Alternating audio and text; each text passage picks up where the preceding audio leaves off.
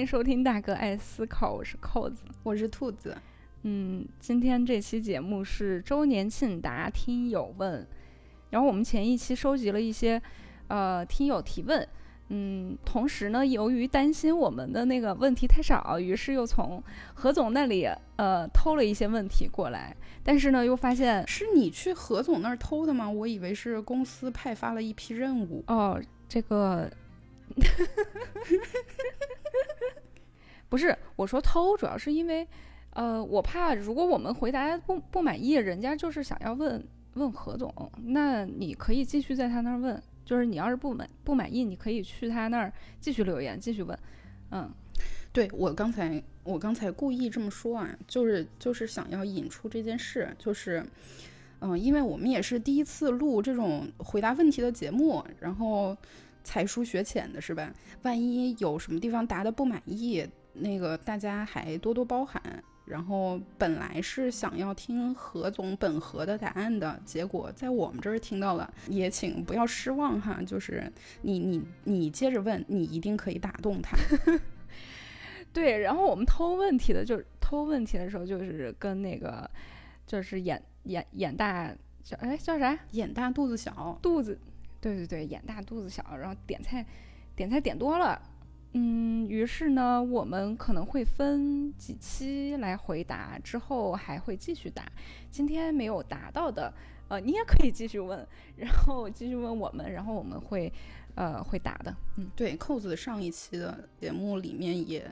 呃，说了这个事儿嘛，就是找大家征集一些问题，然后我们在那个节目下面的留言里面也收到了各位的问题，每一个问题都看到了，我们也都全部汇总起来了。呃，然后如果今天没有回答到呢，那我们以后会回答的，就毕竟一期节目时间也有限嘛。好的，那开始吧。嗯，行，那。对，第一个问题来自我们的呃听众朋友，呃来过杠 OU，然后他他是问的说啊，你们都已经开播一年了吗？我一个多月前才开始听，全听了一遍，很喜欢，谢谢哈。然后，因为节目真的能让人爱思考，两个有趣的灵魂，声音听起来也很舒服。谢谢你们！哎呀，我们感谢你。问几个问题：你们做一期节目，从构思、收集材料到录音、配图等，大概要花多长时间？最耗时的是什么环节呢？业余时间干这个是什么让你坚持了？是什么让你们坚持了一年的？嗯，这个就是问题啊，问题比较多。嗯。是什么让我们坚持了一年的？是更新频率不高，让我坚持了一年。你的更新频率真的是不高。对呀，嗯，我们我们一年只今年就是过去一年吧，只做了三十期。然后我刚刚去看了一下，盒子做一周年纪念打听友问的时候是第一百三十三期，啊，这个真的是差别太大了。我。反正我个人啊，就是你问的这些问题，就是我个人做一期节目定主题是最不花时间的，因为我平时想到的话就会记在备忘录里面，然后现在已经写了很多了。呃，最花时间的是收集资料，就是看情况，而且是看这个主题的情况。做心理学相关的那些我就挺快的，因为我本来就是本来就收集了很多资料，那一晚上基本上就可以写完一期。但是有一些像爱丽丝数学那一期，我光是自己搞懂那些数学的概念，就花了好几天，然后看懂之后再去整理就很久。大概那一期其实也不长，但是我就写了一周多的时间才写好。然后别的就比较快，录音、剪辑、配图什么的，这些都是几个小时就可以做好了。嗯。我也差不多是这个情况，确实是写稿是最花时间的。一般来说，大主题的节目我会花的时间就相对多一些，半个小时左右，半个小时左右的那种短的系列节目花的时间就相对比较少，毕竟节目时长也短一些嘛。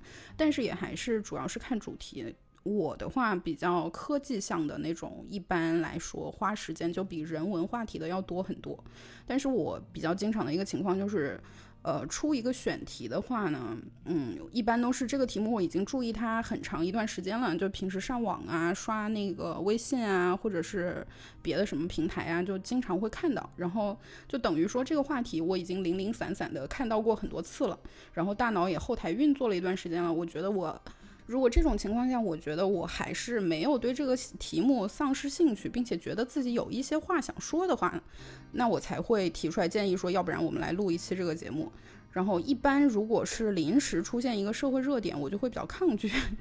像代孕那一期的节目，我可能拒绝了得有十次吧，因为我觉得这个事儿以前我没有想过，所以就是我现在一天两天的我想不清楚。对，是的，这个我可以作证，真的是拒绝了我好多次。然后你们应该感谢我，就是一直用真诚的心去不断的提问。好，下一题，第二题来自听友，来自这位朋，第二题 来自这个名叫 S T J N U 的朋友，他说：“请问盒子哥，你看，这就是我们从从公司拿的题目。”杀毒软件免费后，病毒数量就少了很多。你认为会不会是收费杀毒软件时代，很多病毒就是杀毒软件厂商做的？你来回答。嗯，这这题是这题是我偷来的，就是简单的回答是偶尔有，但是不是你所说的很多。呃，这个问题其实很多网友都怀疑过，嗯，比较像是一个阴谋论啦。二零一零年的，我觉得，我觉得你也怀疑过，就是。你是不是怀疑过？因为我们之前录那期大数据与隐私的时候，不是说那种搜人网站嘛？然后你当时就是就就很机智的想到了可以自己开俩公司，一个做搜人的，一个做那种破解搜人的。我我没有怀疑过，其实。就是我，我一看我会觉得是一个阴谋论。然后那个那个玩笑确实是我经常就开开这个玩笑啊，就是我会觉得就是肯定有人一边造谣一边辟谣啊什么的这种。但是我为什么没有怀疑？是因为我觉得，呃，这样太容易被发现了。就是你。老做这种事儿的话，其实真的很容易被发现。就是我搜了一下，二零一零年的时候，曾经发生过一个瑞星杀毒造假案，然后当时有一些权威的媒体就曾经报道，就引他这个报道里面就引述了一些业内人士的说法，就是说他们当中确实有人是自己造自己杀的，但是很少。然后二零一四年还有一个叫 Wire Lurker。的病毒，就它的发源地是搜出来，这个这个《纽约时报》其实都有报道，呃，发源地是三六零旗下的麦芽地，然后根据当时流传出来的一封律师信和三六零查杀这个病毒的时间线来看起来，就是可以说是非常非常可疑，但是呢，呃，我还是觉得不能因为这两件呃事情就认为大多数的病毒都是杀毒软件做的。呃，更何况这两个案件本身也只是说怀疑嘛，你高度怀疑而不是实锤。呃，包括这个瑞星杀毒造假案的报道里面，他引述的呃说法，其实也只是说只有少数的这种业内比较恶劣的从业人员这样做。嗯，如果你仔细看多年来其他的许许多多成百上千的病毒相关，然后在我国被破获过的案件的话，你会发现。其实大部分的和呃就抓到的那些人和杀毒软件公司没有任何关系。那这个问题其实是那种嗯，因为有点阴谋论嘛，所以是那种圈内人士可能才知道的内幕消息。所以我也去咨询了一下我们公司硅谷分公司。的顾问团，啊，然后顾问团给我的答案就是说，他他觉得也不排除有这种公司，就像在华尔街一样，你是也有好人有坏人，有坚守自盗，但是但是操纵市场的还是少数，呃，那为什么现在病毒少了呢？或者说，其实我觉得更好的说法是你注意到的病毒少了。首先的一个原因就是，呃，杀毒软件免费之后，装杀毒软件的人就多了。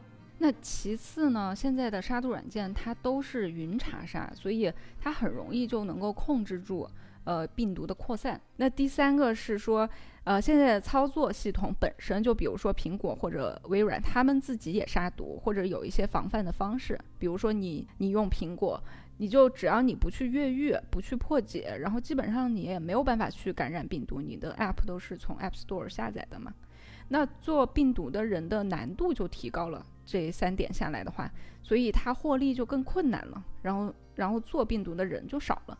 还有一个原因是，现在有很多的病毒，你嗯，不是那种你可以注意到的，不像以前的是熊猫烧香是吧？就一个熊猫在那烧。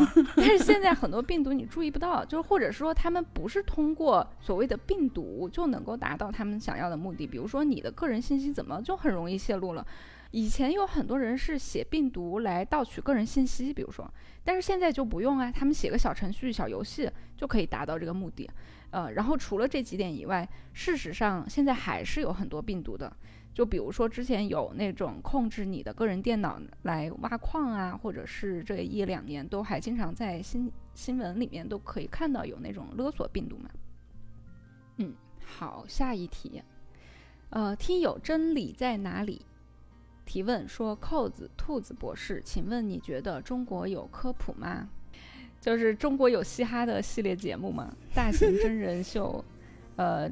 科普，嗯，科普主播上台给大家讲一段，嗯，对，哎，中国有科普，中国有嘻哈，确实挺有这个感觉的，嗯，中国有科普吗？有，肯定是有啊，我觉得，就是我理解，我理解这位朋友的提问是想问说中国有没有真正的科普，嗯，如果是这个意思的话，那我觉得就是肯定是。觉总觉得中国现在的科普有哪儿不对，是吧？那有这种感觉呢？其实不是因为中国没有科普，是因为现在的科普可能还不是特别完美嘛。嗯，而且这个不完美和大家都比较心急也有关系。嗯，我也是觉得，我觉得中国是有科普的，还挺多的。就是如果你觉得没有呢，可能是对科普的定义。太太那个太高了，嗯，标准太高了。其实其实科普就是向大众普通大众传播科学知识和概念，都叫科普。小到我们大哥爱思考，大到 CCTV 十科教频道，都算是在科普科学知识嘛。念完这句话，我就觉得瑟瑟发抖。这同一句话，大哥爱思考和 CCTV 居然出现在同一句话里面，嗯，感觉。特别骄傲啊！哎，我觉得这句话完全没有问题啊，是吧？你看这个句子结构是吧？小到大哥爱思考，大到 CCTV 十，虽然我们出现在同一个句子里了，但是我们传达了一种不可同日而语的这么一个隐含的 想法嘛。就就是我们那个节目，就是咖很小，咖位很小，但是 Q 到的咖位都很大，就是哎，对对，这也是一个碰瓷儿的好办法，常见常见手段，嗯，对，而且也体现出来我们其实对于自己的处境和地位认识还是挺清楚的。好的，那那。这这句话没问题。好，下一句就是，其实除了这个，除除了这些大大小小的，还有很多官方科研机构也会做很多科普嘛。这个我们国家也有，比如说玉兔月球车啊，呃，暗物质粒子探测卫星，悟空，还有嫦娥等等都有开微博，然后他们会时不时的科普很多东西。而且你知道吗？就是北京市他们是设置有一个科学传播专业职称的。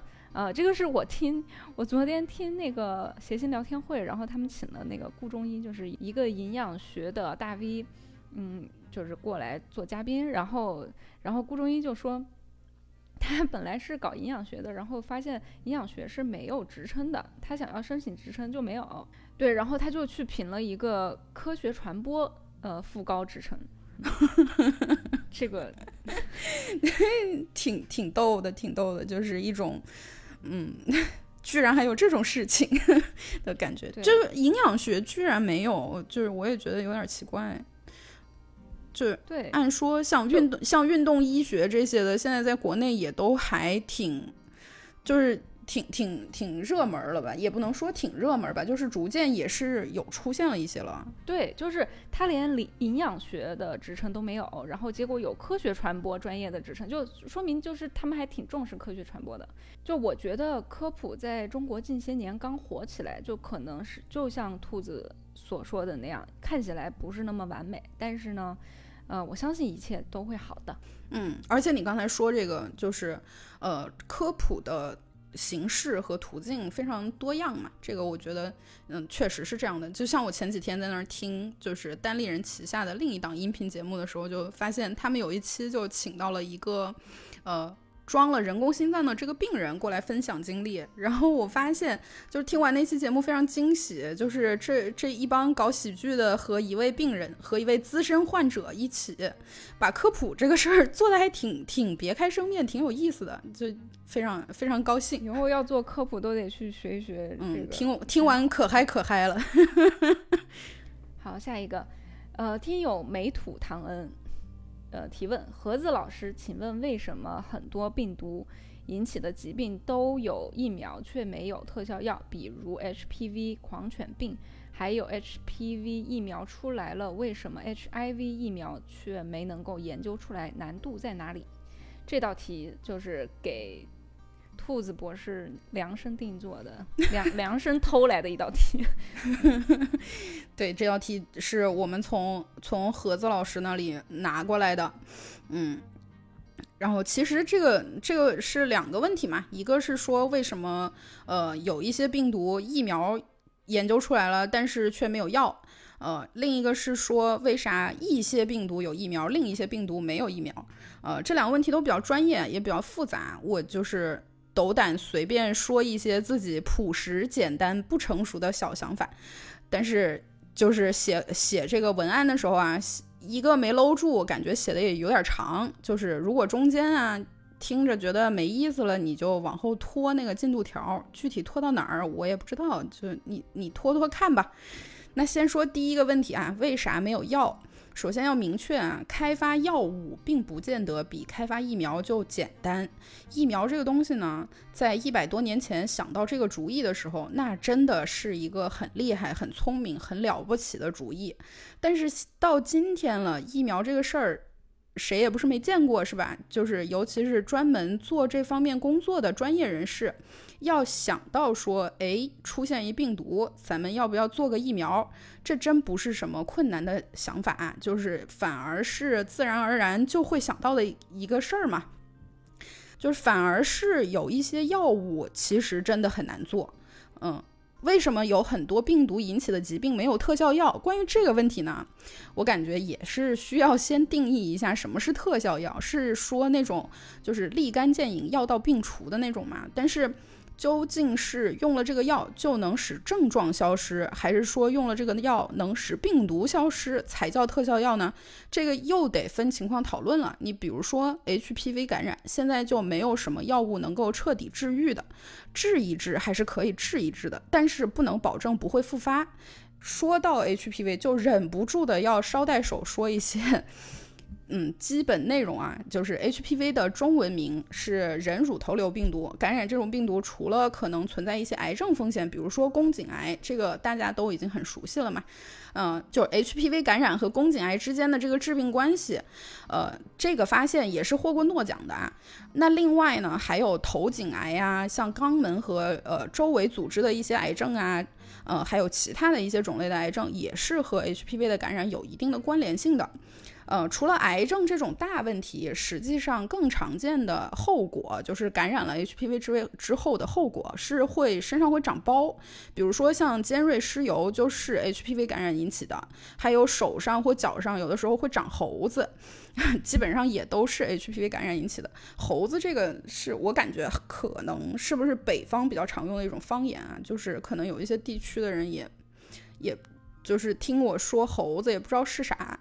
就是反正它就是会会长那个包，就是 monkey，英文名 monkey，对，而且还分公母分大小呢，听说。嗯，对，小猴子小猴子说是那个三年就掉了，然后母猴子会越长越多啊，这个对，反正这个猴子呢，就是。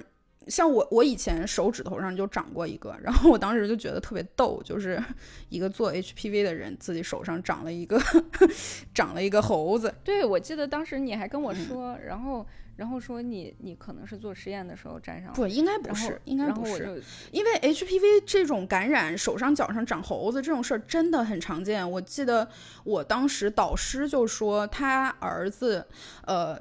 有一次就是脚上长了猴子，就是因为去夏天出去游泳，就是那种游泳池，然后游过泳之后回来就会长。如果是手上脚上正好有一个划了个小口子，然后那个口子就接触到了周围有病毒的话，就就是给感染就创造了机会了。对，嗯。然后像像这种猴子呢，现在比较主流的治疗方法就是有的有的可能会拿激光给它烧掉，有的可能会拿液氮或者是冷冻的二氧化碳给它烧掉，给它冻掉。对，就还挺疼的，治的时候挺疼的。猴子表面会有那些很密集的凹凸的结构，就会密看了会密孔的那种。然后你在治那个猴子的时候，或者是说切片取样的时候。嗯，它里面血管非常丰富，你如果把它切切开，是可以看到里面有呃那个规则的，全是小点点的出血点的那种。说半天猴子，行吧，那那接着说啊，就是反正就反正这些猴子基本上全都是 HPV 感染引起的，然后 HPV 呢。嗯，这这一大类的病病毒，它的种类也很多。目前人类已知的就已经有超过两百多种了。然后有一些统计结果显示，平均而言，每个人的一生中至少会感染一次 HPV，不管是哪一种吧，反正至少得感染一次。我记得一八年的时候，美国 CDC 有一个数据是说，在美国的成年男性当中，每十一个成年男子就有一个感染了 HPV 了。那虽然 HPV 的感染这么常见啊，但是也大可不必惊慌。绝大多数情况下呢，我们人体的免疫系统是可以把呃这些病毒给清除掉的。呃，文献里面一般是有两个说法，一个是百分之九十以上都会自己就慢慢好了，另一个是百分之九九，另一个是百分之九十五以上是可以自愈的。这两个百分比不是说具体某一个人体内的病毒全部被消灭了百分之九十五，还剩了百分之五，而是说。比如有一百个人感染了，最后有九十多个人自己就好了，是说这个病例的百分比。然后另外一个方面，HPV 病毒刚才不是说已经发现有两百多种了吗？那这两百多种呢，按照他们能够引起的疾病的严重的程度。嗯，人们就把它们分成了高危型和低危型的两大类。危就是危险的危，然后那些有可能会引发癌症的，就是属于高危型的。所以虽然说绝大多数可以自愈，但是如果发现有感染，呃，最好还是不要掉以轻心，因为你。通过肉眼去观看，你是看不出来到底是高危型感染了还是低危型感染了。嗯，有的时候是不是那么好分辨的？所以如果有条件的话，呃，最好还是去正经医院找正经大夫看一下。呃，那我们再说回到这个药的开发上面来讲啊，还是要强调一下，在用药的时候，到底这个药是针对症状进行治疗，还是针对感染想要清除病毒，这个其实也是很不一样的。你比如说感染了新冠病毒，首先就是已经知道了嘛，这体内肯定是有新冠病毒了，那你肯定就想要清除病毒，于是就用一些抗病毒的药物，比如说呃瑞德西韦，就是那个人民的希望，它的作用呢就是阻止病毒进一步自我复制。呃，再比如说川普当时用的那种抗体药，就是直接把这个病毒给中和掉，让它的毒生不再完整。嗯，于是它也就丧失自己的一部分功能了。通过这种手段来控制住这个病毒嘛。但是病人这个时候呢，可能就还出现了一些呼吸系统的症状，比如说，呃，呼吸窘迫综合征。如果是治疗和缓解症状的药物呢，你这个时候除了提供一些辅助呼吸的办法，有时候可能还要给病人用一些减少呼吸道粘液分泌的药物和帮助病人维持血压的药物。结果过了几天，这病人又开始出现血栓了，那你就要赶紧再用一些抗凝血的药物。那这些药物和消灭病毒本身根本就没啥关系，但是该用的时候还是得用。那抗病毒的药物又都是一些什么原理呢？其实解题思路还是很多的。像比如说广谱抗病毒药物这种药，可能是大家相对来说比较熟悉的，比如利巴韦林啊、干扰素啊这些，因为它们使用的时间相对比较长了。除此之外，还会有一些是。阻止病毒突破细胞膜屏障进入到细胞里面，和防止这个病毒自己最外面的蛋白质的那个壳打开，向病毒向细胞内释放出病毒的基因组这两个过程的有一些药物。然后，嗯，其他有一些药物是直接打击病毒的复制过程的，比如说 DNA 聚合酶的抑制剂、逆转录酶的抑制剂，或者是在病毒复制过程当中发挥具体作用的蛋白质的相应的抑制剂等等之类的。所以，如果用一句话来总结这些药物研发的思路，或者说是它们的作用机理，呃，那基本上就是根据病毒感染细胞和复制这两个环节去做药物的开发。嗯，基本上就是我们把这两个过程，呃，在人类知识的宝库里一顿。疯狂的检索，看看都有哪些生物学过程或者是具体的蛋白质，我们已经比较了解了。呃，可以作为认为有机会成为做药的靶点，有思路的呢，就都拿出来，花个几年、十几年，大家试试看。虽然从具体的成药靶点来看，可能区别会很大，但是你宏观的看，也就是这么两个思路：一个是阻止病毒进入细胞，另一个是阻止病毒复制自己。但是病毒和细菌是不一样的，细菌它可以自己靠自己活着，但病毒是一个寄生代谢的系统，它必须要寄生在人体细胞当中，那药物就很难在细胞当中发挥作用，所以很难开发呃抗病毒药。另外一方面呢。抗病毒药主要是想要抑制病毒的复制嘛，但是病毒复制所利用到的细胞器，呃，很多就是来自我们人体细胞本身，是我们自己的细胞生产和加工出来的一些蛋白质组合而成的，这些东西对我们。自身的正常细胞和我们维持健康来说，它本来就是有用的，甚至是必须的、必不可少的。比如说像核糖体这种，那如果是杀灭细菌，你做药的时候，像是呃大环内酯类抗生素，它抑制的是细菌自己的核糖体，对我们的细胞的健康不造成影响。可是病毒是要依靠我们细胞产生的产品来帮助它的繁殖的，那。这个时候，假设我们想要设计一款药物来针对人类的核糖体进行打击，限制病毒复制，这操作就是怎么看也不像是一个特别明智的想法，是吧？就是很可能就是杀敌一千自损八百嘛。这种药就算做出来了，副作用也会很大。但是除了这些科学和技术上面客观的局限性之外啊，还有一个问题，想必大家也或多或少有听说，就是有一些病毒它突变的非常快，像这个朋友在题目里提到的 HIV 病毒，它就是很典型的这种呃很喜欢突变的病毒的一个代表。这个道理呢也挺直白的，药已经做出来了，但是病毒却变了，就好像说你好不容易打动了女神的芳心，结果人家举家移民了，那你就全白搭了嘛。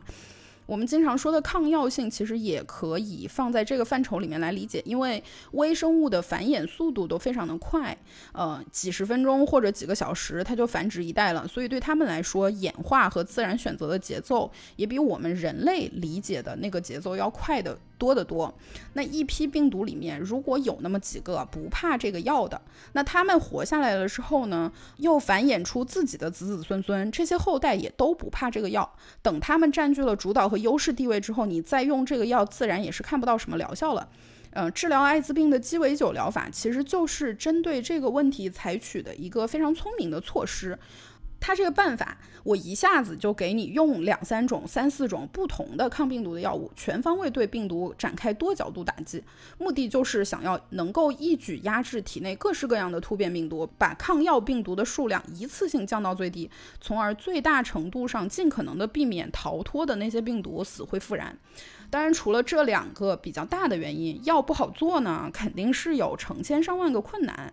就是通常都是你想一件事儿的时候觉得是这样，真做起来了之后，就会不断的遇到一些之前想不到的，居然还会出这种问题的问题嘛。或者说，就有时候钱不够用了，是吧？那你也没法往下做。呃，再比如说这个病毒。呃，刚出现不久，像是新冠病毒，还没来得及把它研究明白，那药也肯定是来不及做。呃，或者是像 HPV 这样的，因为百分之九十多都能够自愈，人体自己就把它清除掉了，那肯定做药物开发的动力和呃获获得社会支持的机会也会相对的就要少很多。如果没有药呢，大概率不是因为没有人想做，或者是呃想做的人不努力，肯定是因为现阶段的技术和知识储备不够，或者是呃有客观的原因，它确实就是不好做。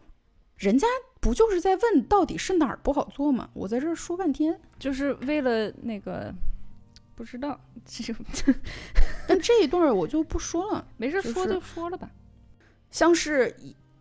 各种尝试和改进之后，这药物就是做不出来的这种情况，其实也还挺常见的。那真遇上这种情况也没办法，对吧？你能想的办法都想了，该尽的力也都尽了，你实在弄做不出来，就只好面对现实，并且期待别人能够把它研究出来了呗。那由于时间和我本人水平的限制，这个药物研发的事情就说到这里，点到为止了。嗯，那刚才这个朋友不是还有第二部分的问题吗？是说这个疫苗的事儿，对吧？嗯，其实呢，我们之前说到病毒突变频率会影响治疗的手段和效果嘛，那也很自然而然的，我们就可以把话题带到这个疫苗问题上了。就是为什么 HIV 的疫苗这么难研发？首先就是它容易突变。你看，像 HPV，就是这个引发宫颈癌的这个病毒啊，它的基因组呢是双链环状的 DNA，这种结构就比较稳定，它两条链。呃，彼此互补配对的靠氢键结合在一起，这就已经比一条链要稳定多了。完后它还形成了一个圈儿，就跟个项链似的。那它对抗外力和抵御外界破坏的能力就相对比较强嘛。嗯，而且 DNA 的复制本身呢，就是有高保真的这种能力的。嗯。像哺乳动物的细胞有多重机制，来尽可能的避免 DNA 复制的时候出错。万一真出错了，还有各种挽回和抗风险的机制。但是 HIV 病毒的基因组呢，它是个 RNA，这种结构比起 DNA 来说，那是相当的不稳定。而且绝大多数的 RNA 的逆转录步骤是没有 DNA 复制时候的那种校对阅读的功能的。那不就等于是抄作业，但是抄完没检查，所以抄错的地方只好就这么错下去了嘛。而且 HIV 这个病毒。的基因组还挺大的，有九千多个 BP。呃，基因组越大，抄作业的时候容易抄错的地方肯定也就越多。一言以蔽之呢，就是 HIV 的基因组突变频率高，给疫苗的开发呢就带来了不小的困难。另外一个 HIV 研发的难点，而且我认为这是一个更重要的原因。就是，呃，HIV 这种病毒在人体里的打击对象，它专门感染人的免疫细胞。那疫苗要发挥作用呢，核心就在于诱发人体的免疫反应，让我们的免疫系统误以为自己已经遭受了病毒的攻击，开始进入战斗模式了。那这样下次见到同款病毒的时候，免疫系统就是已经排练过了，呃，对吧？它就会响应的比较迅速。可是 HIV 上来呢，就直接打击免疫系统，使这个免疫系统整个就不正常了，呃，也不反抗这种病毒了，相当于从核心上就削弱了疫苗可能发挥的作用。当然了，如果如果说简单的解释的话呢，HIV。疫苗研究为什么困难？基本上最大的两个难点就在于，呃，一个是突变，另一个是它直接感染免疫细胞。当然，如果想要获得更专业的回答，那肯定也是有很多更专业的人士可以提供的。毕竟 HIV 疫苗这是一个全人类搞了几十年，连个大力出奇迹都没法实现的事情，所以真要专业起来呢，怕是得压上至少两个学位。所以我也就只能回答到这种程度了。嗯，挺好的。已经已经够多了，不是我跟你，我跟我我我觉得我要跟听友说一下，这一段我们已经是录第二遍了，因为录第一遍的那个就是音频没有了，然后录第一遍的时候，兔子博士讲了这么多，我已经喝完一瓶了。刚才他讲这么多，我又喝了，我现在已经就是非常话多了，你知道吗？太好了，太好了，就是因为那个音频没了之后，我们重新录第二遍。哎呀，然后之前呃录第一遍的时候，我还在那儿开玩笑抖机灵，然后到第二遍的时候我就就蔫儿了。然后我我已经就是醉了，就是。然后现在如果你已经高了的话，正好可以带一带我。那我们进入下一题吧。哎呀，下一题，下一题，下一题我来念，嗯看念不念。得明白啊，一八五这个名一字八太难四念四 这个名 Q 字是个 F R 不 W 都难念请听题 我念我念明白了，我念，嗯，来，请听题，大哥到底是雌雄？送分题啊，送分题啊，这还自带解释难度系数的。对，对嗯，这个评级在这儿。呃，第二题，五十一区有没有外星人？肯尼迪是谁刺杀的？川建国是我们自己人吗？你你管这个叫叫二吗？这这后面这么多，对，这位朋友是吧？第二题列了三个，你是没没想好这三个到底要选哪个吗？要不你先选一会儿。不是开玩笑啊，这个朋友的这个 ID 呀、我我经常看见，就是他也嗯时不时的就会给我们节目留个言，所以在我的心理感受上，我好像跟他已经呃已经有点熟了，所以就 就是说话也比较的比较熟人，咱们朋友嘛，随便说是吧？那行，那那我先说呀，就是大哥到底是你说我缓一会儿。大哥到底是雄雌？大哥可能是量子态的，所谓薛定谔的大哥。回答完薛，大哥，这你来测一下呀，你来，你测测不准，你来测。对，但是我提醒这位朋友啊，你测之前请一定要谨慎，因为你的测量会影响到我们的词雄雌，嗯可能结果也不是你想要的。建议你还是别测。嗯，这个五十一区有没有外星人？肯尼迪是谁刺杀的？川建国是不是我们自己人？这些都是美国机密啊，就是这得等我们当上美国总总统了之后才能回答。所以现在先给你编一个吧，就是第一个问题没有，第二个问题里哈维奥斯瓦尔德，第三个问题对是我们自己人。嗯，好，下一题。第三个问题是，哦，是是我们自己人。下一题，下一题。下一题是来自听友威神 Vision，他提问说：“请问何老师，为什么隐私部位的毛发剃掉后长出来的头发不会像头发一样，哎，长出来的毛发？隐私部位剃掉，你长出来头发，那是挺吓人的。要不要不也不能问，为什么这这隐私是都喝多了呀？这 为什么隐私部位的毛发？哎，对，其实朋友们可以在这一期先先自己打开一瓶儿酒喝起来，就是营造一种跟我们俩一起边喝边聊的效果。赶紧念，你赶紧的。为什么隐私部位的毛发剃掉后长出来的毛发不会像头发一样越长越长，会维持在一定的长度？这是什么原理呢？嗯，对，这这道题是我的，是我我我抢过来的。嗯嗯、对，是这样的，我们的毛发生长啊，它分为三个阶段，一个是生长期，一个是退行期，一个是休止期。生长期很好理解嘛，就是毛囊长毛的时候。那退行期的时候，毛就停止生长了，然后下面的毛球 就开始萎缩。这个毛球啊，对，这个毛球到底是个啥？我就是 这个毛球，对这个毛球，你看我附了张图，一会儿放在下面啊。反正这个毛球就是呃，就就是毛根部的一个一个一个东西。你一个看、嗯看图你不就是知道了，不管。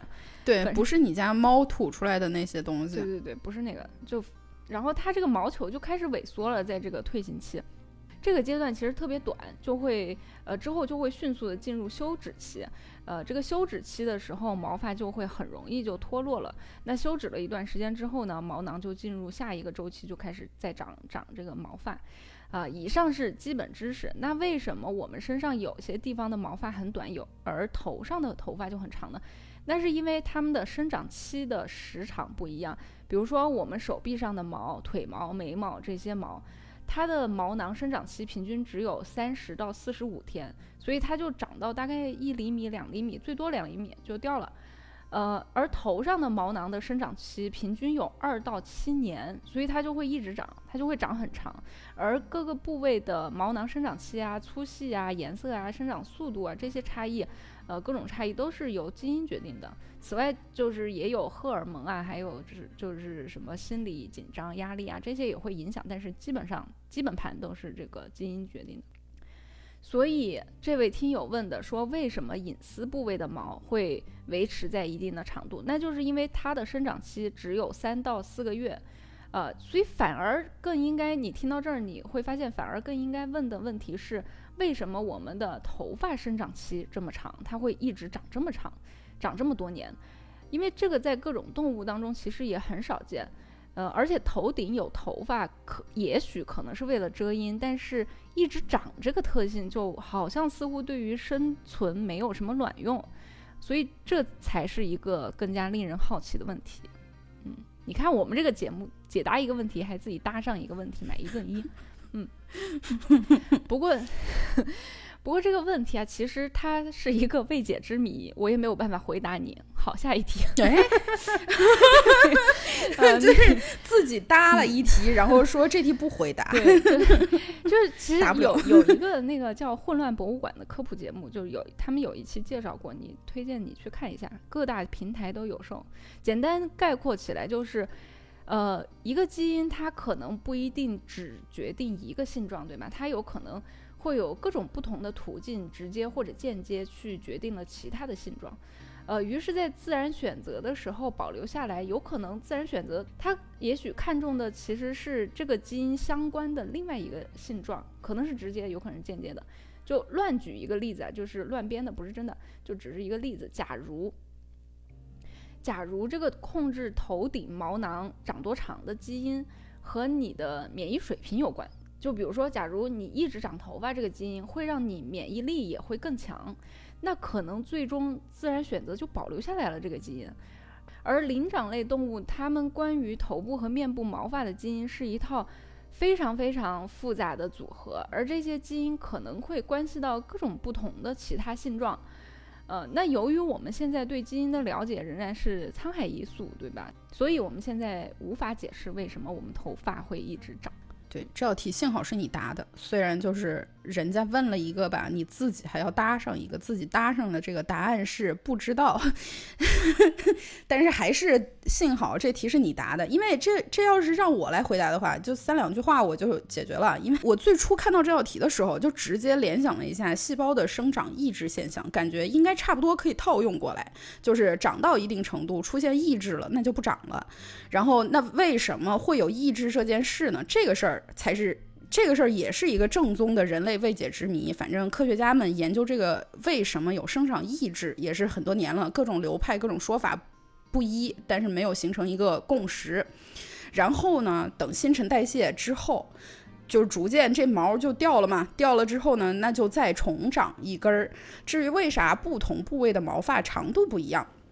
就你要你要问我，我就肯定就是觉得就是就是很天然的，我就开始觉得说，哦，这就是基因以及基因的差次表达的结果嘛，就是可能控制它们的基因不完全一样，就是不同部位的毛的长度是由不同的基因组合来控制的，这一套基因。也有可能是在不同的位置，身体的位置和时间，就是你的年龄上面表达的这个组合拳最终效果不一样。这这个在时在空间和时间上，你就有的时候打开了，有的时候关上了，有的时候表达的多，有的时候表达的少，这个就叫基因的差次表达。想到这儿。我就当时我就觉得我可以了，我满足了这道题结束了，我就根本没有想着说我去查一下这到底是个咋回事儿，就是嗯，根本没有科学精神。嗯，对，这就是为什么中国有没有科普，真真的是没有科学精神。但但但你你你看嘛，就是你最后说的跟我说的，我是差不多。我觉得思路可以套，思路是一样的。是一个思路，嗯，就是就是思路，最终就是呃未解之谜，就是 对，就是这样的，就是反正就是套到未解之谜上。嗯，行，下一题，匆匆错过下划线，请问盒子给商品，盒子给商品加这个断句不是？请问盒子，他没有断句，请问盒子给商品加上文化内涵这种营销手段是否可行？要如何来打造盒盒子？如何来打造思考盒子文化传媒能力有限公司及旗下海外分公司的文化内涵？对，要如何来打造商品的文化内涵？嗯嗯，这道题我看的时候觉得还挺有意思的。然后我我也是像刚才那样迅速的就脑内反馈出来了我的基本基本想法，就是首先这种。给商品加上文化内涵，这种营销手段是否可行？可行，因为很多品牌都尝试过了，并且获得了相应的回报。你注意这个回报啊，不是说只有常青树、百年老字号才算是回报，才算是成功。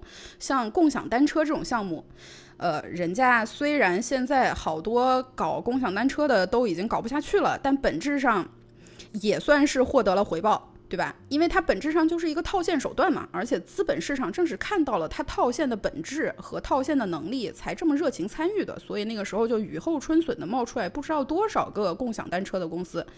可是人家说这叫共享经济，是为了地球好，对吧？共享嘛，就是一种文化内涵啊。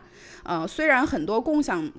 共享公司已经不再继续共享了，看起来是公司没成功，但是人家实际上套现已经成功了。那如何打造文化内涵？有两个办法。一个呢是这两个办法啊，主要的区别在于先后顺序。一个是让这个产品真的具有文化内涵，这个比较复杂，你得打从一开始就得有这么个内涵在那儿，然后你根据这个东西做产品、开公司、想办法卖这个产品。对吧？然后这个比较考验实力，时间线可能也比较长。另外一个就相对简单一些，它就是通过包装扯一个文化内涵出来。毕竟人文类的东西，我觉得就是真是要足够努力的话，要找内涵，你怎么着也能找一个出来。对，就以上就是我的答案，听起来很不负责任的样子。对对对，我就是觉得太不负责任，所以那个赠赠送这位听友一段。这个我看到这个这个问题的第一反应是不这个。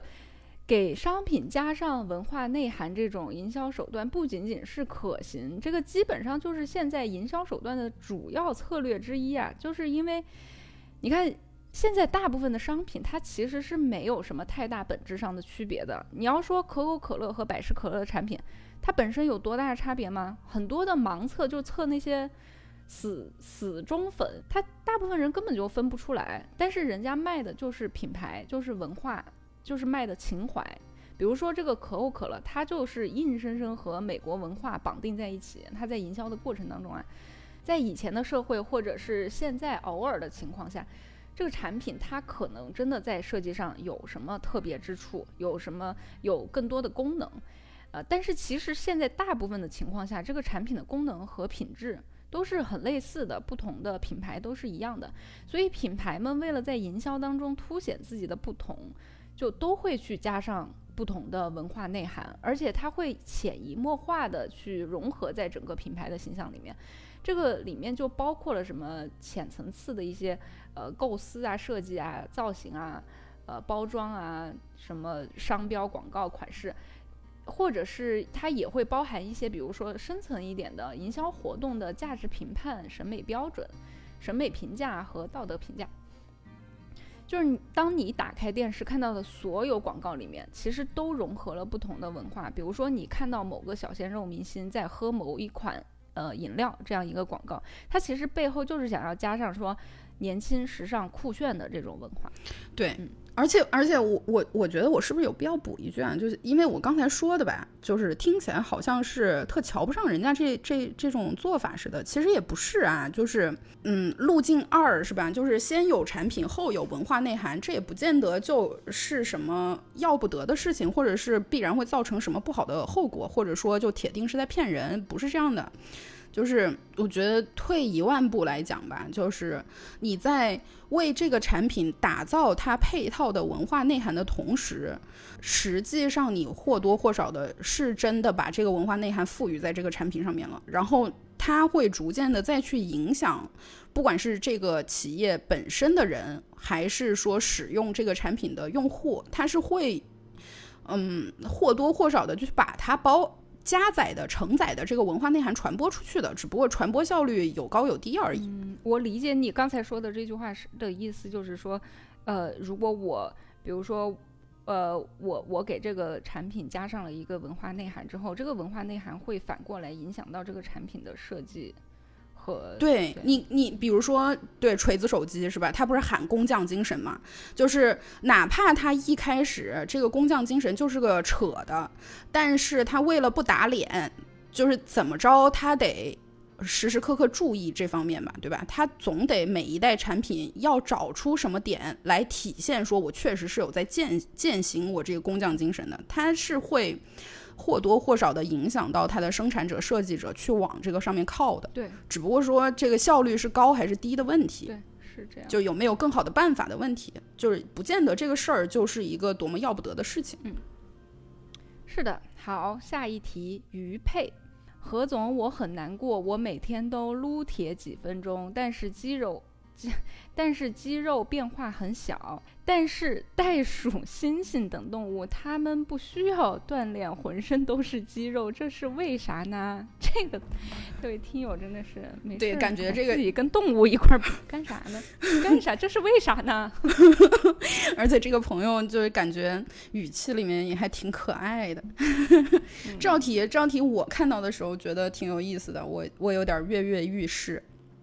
但是，但是你你听完我的答案，你我不能保证你会满意啊。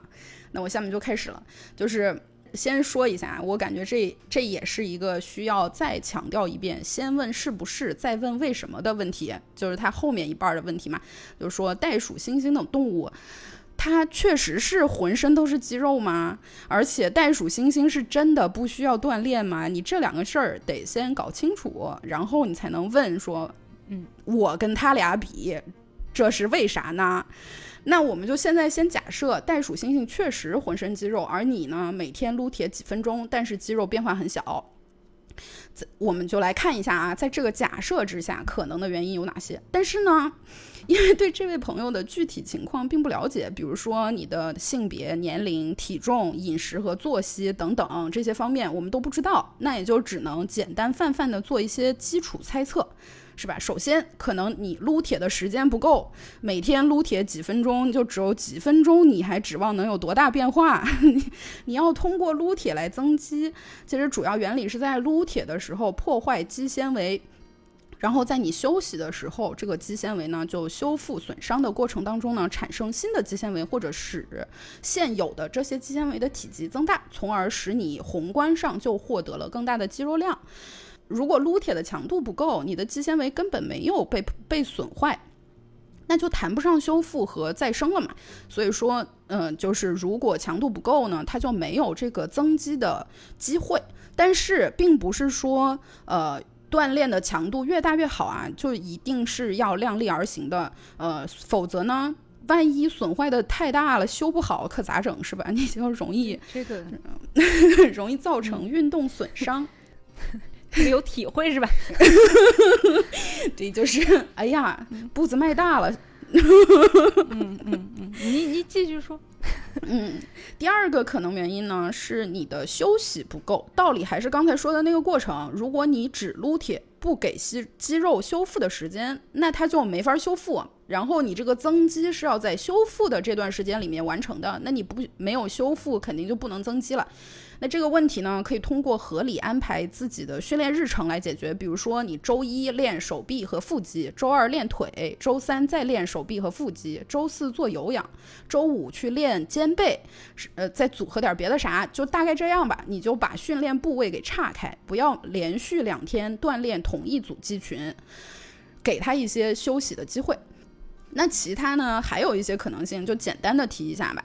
比如说，如果是女性的话，那你本来增肌就比男性要困难很多，这个是取决于你的那个体内激素的水平和身体的结构。呃，那见效呢，也相对的就更难、更慢，需要的运动量也更大。或者说你的肌肉并不是没有变化，或者变化很小，是你没有做减脂的运动，所以肌肉呢是覆盖在脂肪层下面的，所以它的变化你不太容易快速看出来。再或者你对自己的要求比较高嘛，其实肌肉已经有变化了，但你就觉得不够呀，这这这不行，我不满意，我是可以成为海贼王的男人，是吧？所以你就总觉得他没啥变化。又或者呢，你每天照镜子检查自己的训练效果，所以你就天天和他见面，所以就不容易看出来他已经在变了。你可以隔几天照一照，就差不多得了。然后另外呢，还有一点，你这隔几天才照一次镜子，这得这得 成啥样啊？这神，嗯，难道你不是吗？什么？你你每天刷牙洗脸的时候你不照吗？只照脸是吧？哦，刷牙洗脸，对呀。刷牙洗脸的时候，那是因为没法躲呀，而且那个时候也基本上没醒，就是照了也看不见。不是，现在人家国内这个疫情没有像我们这么严重，人家每天要出门的。嗯，你什么意思？不是你出门就是就还是要还是要穿衣服是吗？就是要要要搭配。嗯，哎呀。但是，但是还有一点就是，袋鼠和猩猩，人家可能并不是不运动，人家不撸铁，就光正常活着，每天的运动量肯定比我是大多了。别人不好说，我自己还是有这个信心的，对吧？是的，这个是我看到这个问题的第一反应，就是我觉得人家，人家袋鼠和猩猩的运动量，你去测过了吗？你知道人家运动量有多大吗？你知道每天？在那儿跑来跑去，在树上飞来飞去，你你知道这个有多大的运动量吗？真的是，你让我在草原上跑十分钟，我都累死了。对，扣子说的这个就非常好，这个就自然而然的，我就是我下面 接下来正好就往下顺了，自然而然应接，应接不暇。对，就是这样的。这个真要较真儿的话，你得需要计算袋鼠猩猩和你你们仨的体重、体积、能量摄入、基础代谢率、运动能量消耗等等等等许多因素。所以说。咱也较不起这个真儿，是吧？就别较真儿了。但是提醒你，不要默认人家不撸铁就不锻炼。总之呢，因为不了解你的具体情况，也没办法做出准确的判断，是吧？我们在这儿呢，也就顺便跑个题，提醒大家一下。就好像撸铁增肌效果慢，到底是为啥一样？你这个。网上问一问不是很好解决问题，生病了呢，最好也去正经医院看正经大夫。你在微信上问了问你那个现在当了医生的高中同学，很可能也是啥问题都解决不了，还耽误你们双方的时间。嗯，行，嗯，下一题吧。伪科学迷提问说：现代社会除了利益和钱，还剩什么吗？这个伪科学迷其实就是那个呃，真理在哪里？以前的网民。哦，所以说，因为他换了一个名字，所以他问题也被岔开了。嗯，对，嗯，从字面上来说，就是肯定还有很多呀，除了利益和钱，但是。我相信他这位听友肯定不是真的问还剩了什么，而是感慨说现代社会是充斥着利益和钱的。嗯，我对这个问题的理解啊，是不是他是想说，就是现在大家对于一个人的成就的评价体系，就是主要是钱和利益嘛？或者说我们做决定的时候，我们自己的终极判断标准，主要就剩下钱和利益了。这个就和你刚才说的完全是一回事儿啊！就是，而且，就是我也同意你的这个感慨，我姑且就当做这位朋友是这个意思吧。那其实这个问题呢，是我自己有时候很瞧不上这个时代的一个点。就比如说我们经常能听到的说法，就是能变现才是王道。就好像如果我。练就了一个技能，我花了很多时间去做一个节目，但是我不能用它来挣钱，那我就是瞎耽误功夫，或者就是我节目做的不行，是个绣花枕头，或者有的时候我们从另一个角度也会看到说，大家去评价一个人，比如你偶尔在新闻里面能看到的一些案例，就是某个企业家打了一些法律的擦边球，或者是有一个人他通过把别人踩在脚底下自己爬了上去这样的故事。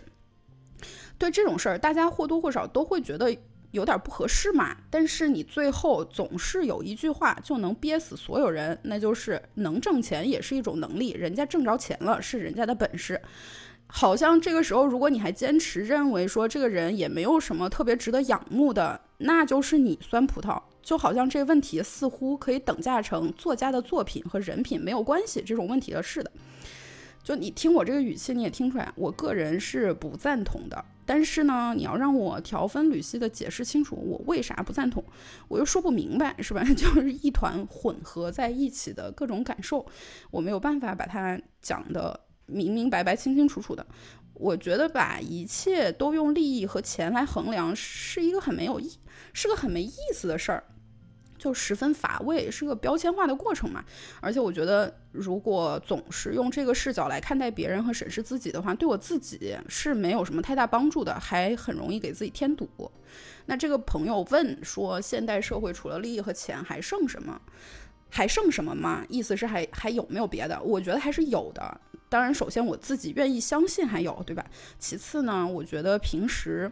其实你也是可以观察到的，有一些人真的是还有别的追求的，就不管大的还是小的，是吧？这些这个时代还是有那么一些有理想、有有信念、有使命感的人的。使命感这个东西嘛，你就听起来可能会觉得挺虚的，但是如果你亲眼见过的话呢，你就会相信它还是存在的。小一些的方面来讲，比如说，嗯，你日益精进自己的水平，获得了一些满足感。或者说，呃，那种老子就是牛逼的那种嗨，或者哪怕就是这个事儿没做完，或者是做的不够不够好，你自己觉得，嗯。无法自处的那种感觉，这都还是有的，而且并不少见。大的方面来说，你就是比如说那种特别想治好某个某一个疾病，或者想要实现一些科学或者技术上的突破，并且在做这件事儿的时候呢，没有说想着我真做出来了可以挣多少多少钱，可以拿多少个荣誉头衔，他就是想把这个事儿给做出来。这种人真的也还是有的，但是。你自己心里清楚自己追求的是一个什么东西，呃，追求追求这个东西是为什么？有的时候并不能解决问题，对吧？你走出去呢，又要听到别人说，啊，你挣不来钱，所以是个 loser，这个确实会让人特别憋屈。那怎么办呢？我个人的愚见吧，你就少上网，少听别人说这些。聊天要聊到这儿的地方呢，你就能转移话题，尽量转移话题。现在社会这么复杂，每个人都扮演很多个社会角色，谁也不是一个两个因素就可以完全定义的。简单用钱和利益衡量一个人、一件事情，本身就不怎么有道理嘛。所以别人的看法呢，也不用特别在乎，过好自己的日子比什么都强。再说了，就是改变不了世界的话，那。也就只好是改变自己和世界相处的方法了。不过，我觉得如果人家说的有道理，那也是要适当考虑考虑，是不是有什么地方可以改进的。嗯嗯，我觉得我就特别少的有这个困扰，就是就是可能就像你说的那种，我我就聊天要聊到这些的时候，我就一只耳朵进一只耳朵出出了就。哎，关键是你能你能。你能忍受得了那个一只耳朵进一只耳朵出的过程？你脾气比较好，就是不会不会听着听着就烦。就要像我的话，我就会主动岔开话题。那这是这个就太多了，你也只能这样啊。嗯嗯，就我记得咱俩说过这个事儿，就是我个人是觉得，呃，我就经常这么想啊，就是这个社会，如果你把它看成一个。大型的行为心理学实验就是一个巨大的斯金纳箱。对，斯金纳箱这个扣子，之前专门做了一期节目，感兴趣的朋友，或者是现在听到这儿只有一个模糊的印象，想不起来具体情况的，你可以推荐你们再去听一听，再去听一遍，好好复习一下，叫迷信的鸽子。嗯，那那人们如在这个箱子里面，你就会发现，就如果人们做一些行为能够获得奖励的话，那大家就会持续的去做这个行为。如果一个人投机倒把、阿谀奉承、机会主义、拜金主义，他就能够得到奖励的话，那人们大家都会争先恐后的去这样去做。反倒是那些对于金钱嗤之以鼻。呃，比较清高，或者是所谓的不够那么亲社会的人，对，或者是那些所谓宜人性不够强的人，对，就是因为因为社会它的这个规则就是设计为，呃，希望大家来以金钱作为标准的，而这个这个规则又是必然的，因为为什么必然呢？因为货币经济它就是必然的，嗯而且我觉得用这个规则来衡量一切是一个最简单高效的办法，因为大家不愿意花那么多时间和精力去一个一个理解每一件事情，所以如果有一个量化标准的话，那肯定就是必然最后就会统统治全世界了嘛。对对对，就是高效，确实是，就像你去相亲一样，你要去花时间去了解这个人。他的很多特质，其实这个确实是非常累的一个事情。然后，如果你直接问一句“哦，你收入多少”，这个是一个一秒钟就可以可以有一个大概的呃印象、大概的评估，知道他大概是什么嗯水平的。嗯，就比如说我们伟大的思想家、哲学家、革命导师马克思就说过吧，呃，这个商品的价值被用货币表达是价值形式发展的最后结果。凝结在货币中的是无差别的人类一般劳动，呃，由供需关系决定的价格围绕价值上下波动，对吧？现在中学的时候都学过。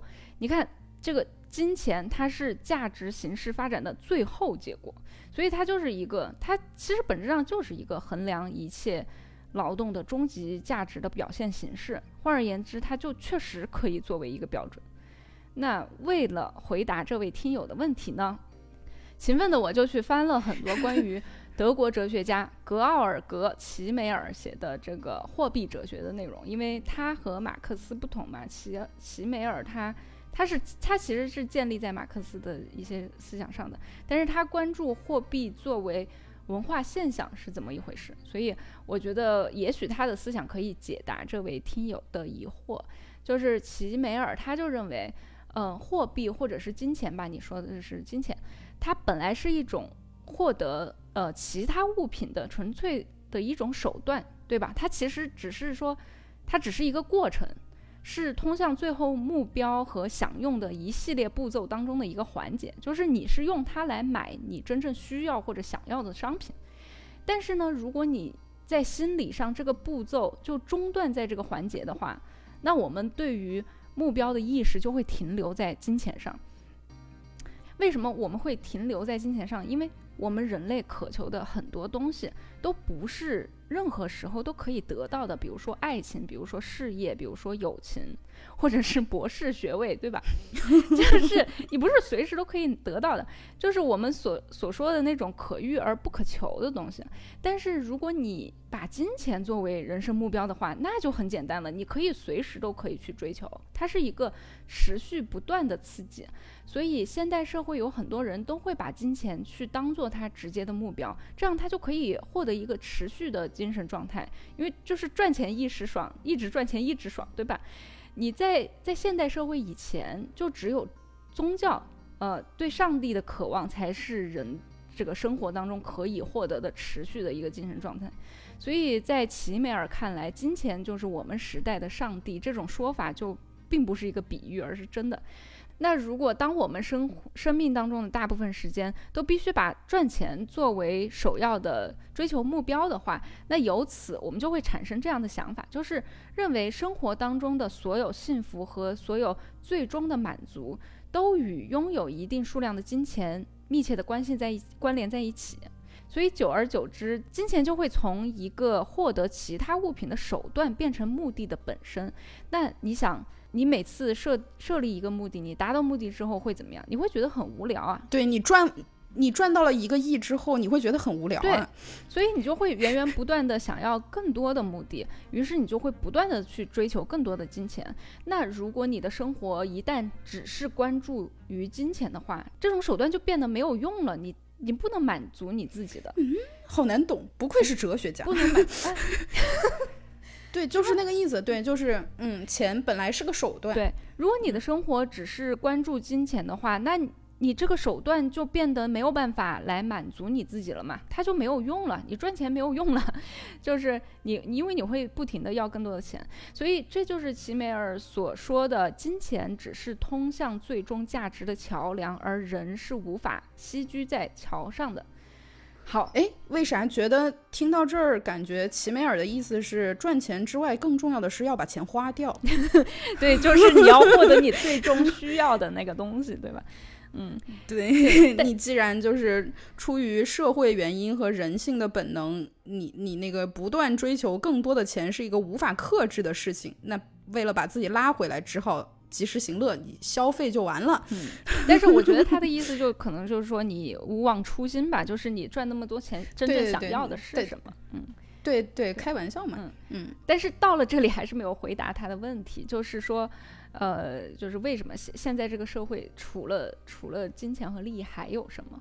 那齐美尔还同时指出了一个问题，就是说，金钱在我们现在这个社会处处被当做目标，那它会让很多真正带有目标本身特征的东西就会降格为手段，就是当它成为目标，那其他的那些物品。商品就变成了手段，就是比如说你一个手工艺人，一个艺术家，他本来他创作，呃的作品本来是具有一些特征的，它是独特的。对，，model 猫都听不下去。对，但是，但是如果他 创作的目的就是金钱的话，那他的作品就变成了一个获得金钱的手段了，就不是目目的了。那这样的话，其实金钱就抹掉了我们现在社会很多东西的独特性。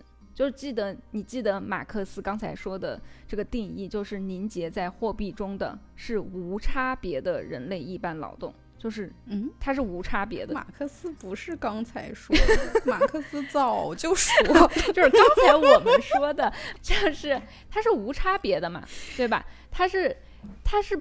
这在货币面前，它是不考虑，其实就是被抽被抽象过。对，它是不考虑这些个性和特别之处的，在他看来就是一些数字而已。所以，那你可能会说，呃，签名款就是比经典款要贵啊，因为它特别啊。但是其实不是的，它贵是因为供需关系决决定的，并不是一纯粹的因为它特别。你要说特别，我们家猫就世上独一个吧，对吧？刚才还在叫，那绝无。就是世世界上是没有一模一样的猫的，但是呢，它又它很特别，但是它又不是什么天价贵猫，而且它不仅不贵，这猫对于我来说还是与金钱无关的，这就是所谓无价之宝嘛，就是跟金钱是没有关系的。就回到你的这个问题上，我个人会觉得，除了金钱和利益。剩下的其实就是那些无法交换的，而且独特的东西。就比如说，我是没有办法花钱把兔子博士的这个博士学位给买过来，对吧？我，哎，也不一定啊。你比如说，你开个价嘛，我考虑考虑，要不然咱俩把名字互换不就完了吗？呃，这个我出不起这个钱，就是，嗯，就算是咱俩去造个假买，就是。就交易这个学位，我把这个学位买过来，但是我买过来的学位并不是兔子博士的那个学位，对吧？你你懂我那个意思吗？嗯，我懂。就是说它不是同样的一个含金量，我没有获得你那些知识，所以兔子博士他也是同样的同样的道理，他也没有办法从我这里买到我的猫。当然不是说我不会卖啊，你要是出价高，我肯定卖。但是呢，猫就在旁边，你不怕它听到吗？哎，听不懂。嗯，但是呢，我的猫是，它就算买过去，它也不一定爱它，对吧？就是它没有跟兔子博士同样的这个共同记忆，所以我觉得，嗯，这个所有的无法交换的这些而而且独特的东西，都可以说是。呃，不那么功利，而且距离金钱和利益更远一些的东西。也就是说，回到你的问题，就是这个社会上除去了金钱和利益的东西。对，而且我觉得实际上吧，嗯，就不知道我是临时突然想到的啊，就不一定对。就是我认为，对于金钱和利益这个全社会的排他性的高度重视，就会导致一些其他的东西失去了他们的，嗯，失去了他们的。被看重的程度，他们在人们心中的地位，就是刚才你你说的那个道理嘛？就是其他的原本曾经是个目的的东西，现在变成个手段了。就比如说那种老子就是牛逼的那种嗨，过去你就是想要追求这个嗨，现在这个嗨我一棒子就给你打回去，就是你嗨吧，嗨嗨了你也没有钱。那我觉得这个事儿真的就是 非常欺负人，就而且嗯，对，就是本来本来你过得挺开心的，然后。但是，一旦有了这个把金钱作为标准这件事情之后，你就突然特别的沮丧。就是你本来你觉得你的生活当中你已经获得了你想要的，你可能嗯，就是身边已经有爱的人啊，或者是已经有你视为重要的东西，满足感、成就感。突然之间，人家说啊，你一个亿都没有赚到，你害什么害？就就就是，我觉得确实是。我觉得其实这个社会上除了金钱和利益，到底还有没有别的东西？这件事情就是你自己，如果你也将金钱怎么看它视为唯一的标准的话，那就没有了，那就真的是没有。如果你如果你把这个标准放开的话，你你远离它，那你会发现有很多。对，然后然后我觉得这个啊，咱俩这个想法就是人们常说的。那个假知识分子的假清高，对，就是因为我们没有钱，是。但但但说真的，说真的，我我是觉得，就是这个事儿吧，就是他呃，金钱成为衡量一切的那个终极标准、终极的尺子，具有一定的必然性。在我看来，就好像我们人有一些天性，有一些本能，它是有一定的必然性的。但是你作为一个人。你不不需要遵从自己每一个本能，有一些本能，甚至在我看来，它的存在就是为了让我们反抗它、打破它的。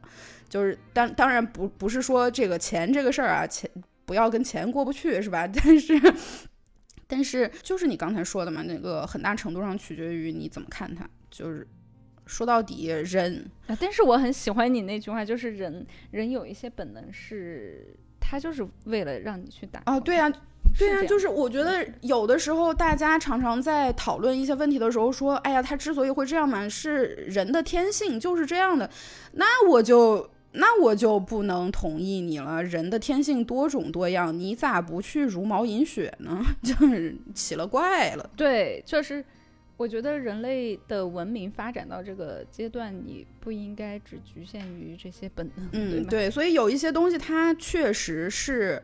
存在一定的必然性，但是存在这个必然性不代表我们每个人都要屈从于它，而是说，呃，只我觉得这种必然性只是说我们打破它、颠覆它，可能要付出更多的努力和代价，仅此而已。当然，我也不是说非得要打破它不可啊，就是嗯，对，就是我觉得，而且刚才刚才说到，货币作为这个社会的一个很重要的标准，甚至可能有时候是唯一的标准，它确实是一个必然的结果。但是那是对于整个社会来说，对于每一个个体来说，其实不一定的。你有你自己的生活，你有你自己的情感嘛？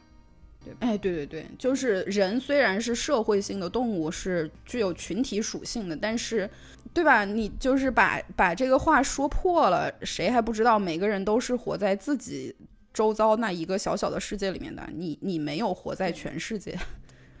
我们到这里已经差不多了，嗯。好的，那今天就说到这儿吧。我们还有，其实还有不少问题啊，今天也没有来得及回答。我们以后找机会，逐渐的把这些问题都回答出来。我感觉这个过程还挺好玩的，就是你获得了很多真实的知识，因为你去查了很多资料。我呢，获得了很多有趣的题问题。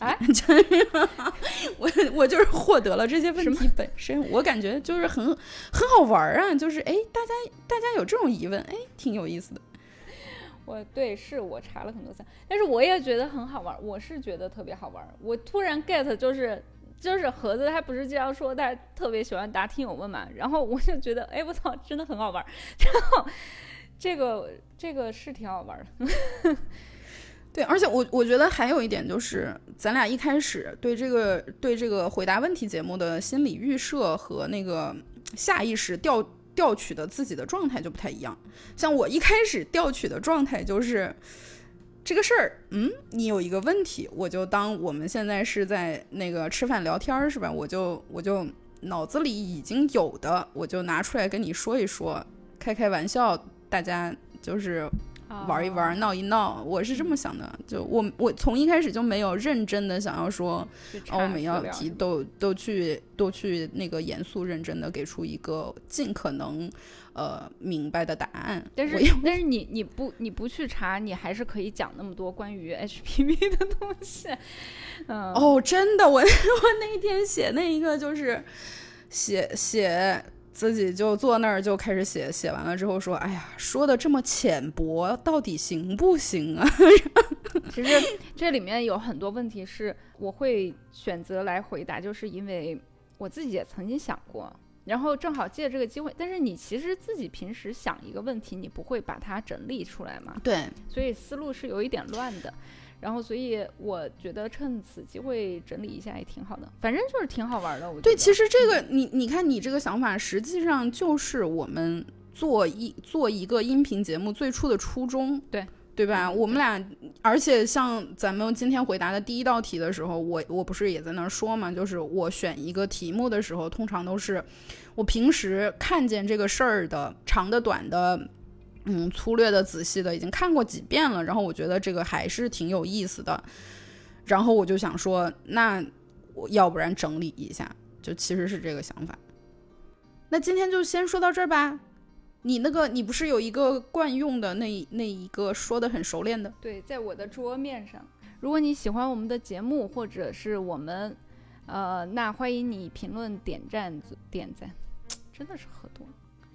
那欢迎你评论、点赞、转发。如果你有什么疑问或者建议，也可以给我们留言。感谢大家收听我们的节目。最近在 Spotify 也已经上线了，如果比较喜欢用 Spotify 这个软件的朋友，也可以去那里收听。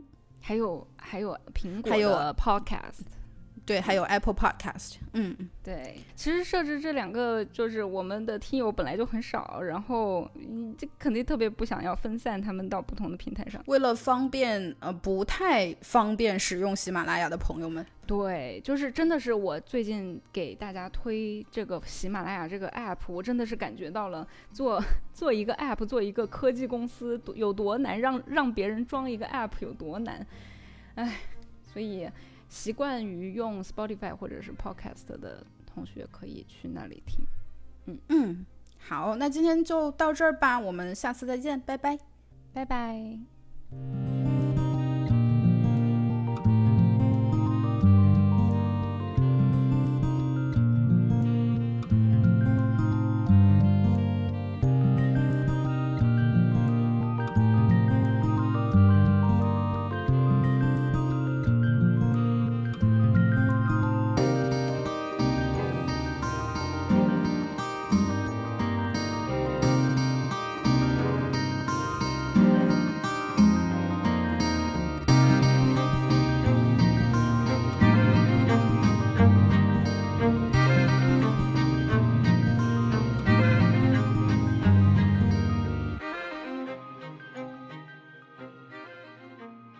其他呢，还有一些可能的，呃，可能的原因吧，就简单提一提。比如说，如果是女性，你这个里面没有没有核心啊，腹肌啊，是不是在抗拒腹肌和肩背啊？哦我拆开练的。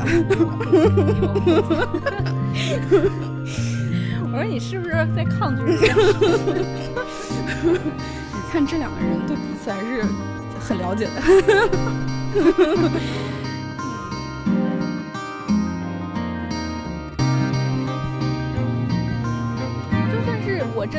咱咱俩就造个假，买一个学位，但是我买来的这个学位就不是兔子学位的那个学位，你懂我意思吗？就是说，它兔子学位是什么？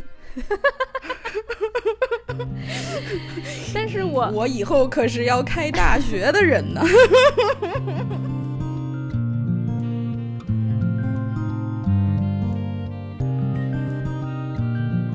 是想要实现一些科学或技术上的突突破。哦，真的喝多了就。